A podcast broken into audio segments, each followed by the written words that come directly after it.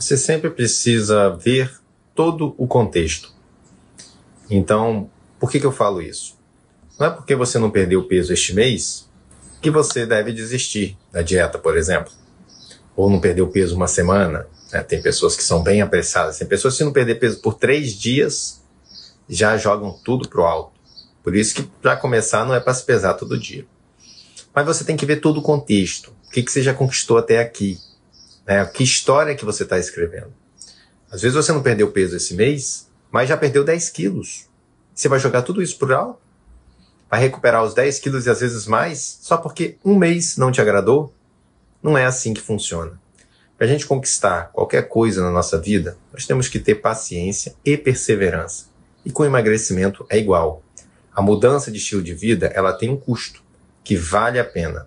Então só depende de você se manter focado para poder conquistar seu objetivo.